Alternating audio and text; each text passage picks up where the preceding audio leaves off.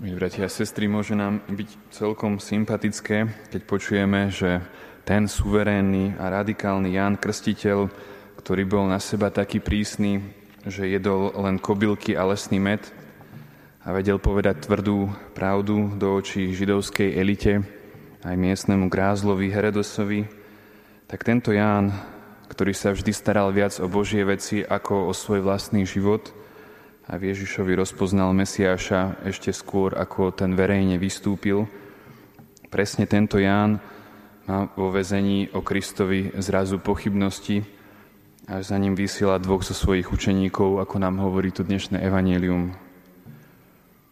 Vedľa Jána Krstiteľa druhý adventný kazateľ, prorok Izajáš, nám vo svojej, svojej knihe pripomína, že náš Boh je skrytý Boh. A pán je skrytý, ale nie je Bohom, ktorý by sa nám skrýval ani v oblaku, ako to bolo kedysi pri Izraelitoch, ktorí vychádzali z Egypta a ani nikde inde. V skutočnosti je na našej strane prekážka, ktorá nám bráni vidieť ho.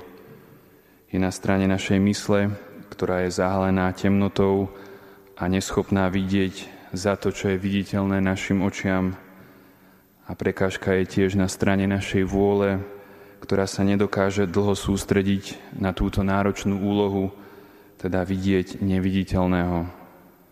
A tiež je to pre našu prílišnú zanepráznenosť, únavu, ľahostajnosť alebo pre nedostatok horlivosti. Pri tom všetko, milí bratia a sestry, však nesmieme zabudnúť na to podstatné, na tú dobrú správu, že Boh sa nám neskrýva. Svedčia o tom celé dejiny spásy, Boh chcel a stále chce dať o sebe vedieť. Ako nám napísal e, svätý Jan Evangelista, Boha nikto nikdy nevidel. Jednorodený Boh, ktorý je v lone Otca, ten o ňom priniesol zväzť. A ako nám to tiež včerajší, včerajší svetec, ďalší Ján, svätý Ján z kríža, pripomína, živý prameň, ktorým je Najsvetejšia Trojica, naďalej vyviera napísal Svetian z kríža a na to, aby niekto z toho prameňa načrel, tak je treba, aby bol smedný.